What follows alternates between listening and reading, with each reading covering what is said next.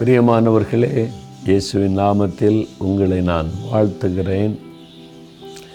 இந்த காலை நேரத்தில் உங்களை சுற்றி இருக்கிற பிரச்சனைகளை பார்த்துட்டு ஒரு மனசோர்வோட என்ன பண்ணுறது நம்ம நம்பினவங்களாம் கைவிட்டுட்டாங்க அப்படின்னு ஒரு சூழ்நிலையில் இருக்கிறீங்களா?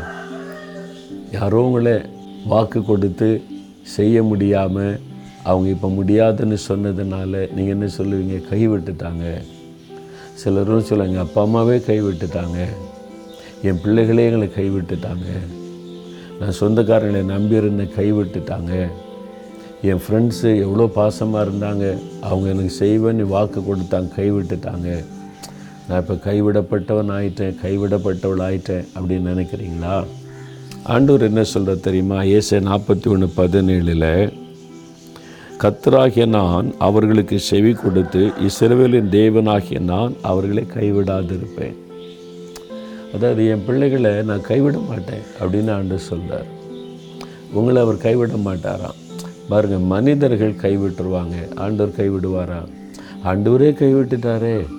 நான் அவர் தான் நம்பி இருந்தேன். ஜபெல்லாம் பண்ணேன் பைபிள்லாம் வாசித்தேன் கத்தரெல்லாம் தேடினேன். கத்தரே கைவிட்டுட்டாரு அப்படின்னு நினைக்கிறீங்களா? ஆண்டவர் வந்து மனிதன் கிடையாது மனம் மாறுவதற்கு. ஏமாற்றுவதற்கு அவர் மனிதர்கள் அல்ல. அவர் ஒரு நாளும் கைவிட மாட்டார். ஆண்டவர் என்னை கைவிட்டுட்டார்னு சொன்னால் நீங்கள் தேவனை குற்றப்படுத்துகிறீர்கள். அது ஒரு பாவம். ஆண்டவர் எந்த மனுஷனை அவர் கைவிட்டிருக்கிறாரா? வேதத்தில் எத்தனை பேரை பற்றி எழுதியிருக்கல்ல? ஆதியாமத்திலிருந்து புதிய ஏற்பாடு வரைக்கும் எத்தனை பேர் யாரையாவது கைவிட்டிருக்கிறார் ஆண்டவர்?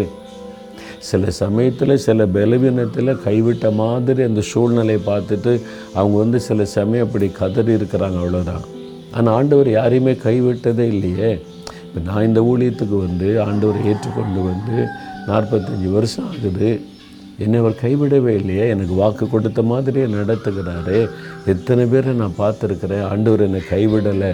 பிரச்சனை வந்தது போராட்டம் வந்தது உபத்திரம் வந்தது நெருக்கம் வந்தது. ஆனால் ஆண்டவர் கூட இருந்தார். கைவிடலைன்னு சொன்னாங்க. அதே மாதிரி தான் நீங்கள் வந்து ஆண்டவரே கைவிட்டுட்டான்னு சொன்ன பண்ணிங்கன்னா ஆண்டவருடைய மனசு எவ்வளோ காயப்படும்ல துக்கப்படும். நான் இப்படி உன்னை கைவிடுவேன் உனக்காக செலுவையில் மறித்தேன் ரத்த சிந்தினேன் உனக்காக எல்லாத்தையும் பாடுகளெல்லாம் நான் ஏற்றுக்கொண்டேன் நான் எப்படி உன்னை கைவிடுவேன். எப்படி உன்னை மறப்பேன்னு ஆண்டவர் சொல்கிறாரு அப்போது ஆண்டவர் கைவிட்டுட்டார்னு சொல்கிறதுன்னு உங்கள் பலவீனம் உங்களுடைய தவறு. ஆண்டவரை நீங்கள் சரியாக புரிந்து கொள்ளலை. அப்படி ஒரு நாள் சொல்லக்கூடாது. மனுஷங்க கைவிடலாம். ஆண்டவர் சொல்ல நான் கைவிடாதிருப்பேன். எப்படி கைவிடுவார்? ஒரு பால் குடிக்கிற பச்சிளம் குழந்தைய தாய் மறந்தாலும் நான் ஒன்று மறக்க மாட்டேன்னு சொல்கிறாரு எப்படி கைவிடுவார்? அப்படி அன்பை சந்தேகப்படலாமா? தப்பு. ஆண்டவரே நீர் ஒரு நாள் என்னை கைவிட மாட்டீர். நான் சூழ்நிலையை பார்த்துட்டு அப்படி சொல்லிட்டு என்னை மன்னிச்சிருங்க. ஆண்டவர் கைவிட்டுட்டாரு மறந்துட்டார்னு சொன்னது தப்பு பாவம். அதை அறிக்கையிட்டு சொல்லணும் அப்படி அன்பு சந்தேகப்படக்கூடாது தகப்பனே இந்த சூழ்நிலையை பார்த்து விரக்தியில் ஒரு வேதனையில் ஆண்டவர் மறந்துட்டார் கைவிட்டுட்டார்னு சொல்லிட்டேன். தயவாக மன்னியும். நீர் கைவிடாத தேவன். எனக்காக சிலுவையில் அவ்வளவு பாடுபட்ட ரத்தம் சிந்தி காயங்களை ஏற்றுக்கொண்ட தேவன். என்னை எப்படி நீங்கள் மறப்பீங்க? என்னை எப்படி கைவிடுவீங்க? நீங்கள் என் கூட இருக்கிறீங்க என்னை கைவிட மாட்டீங்க.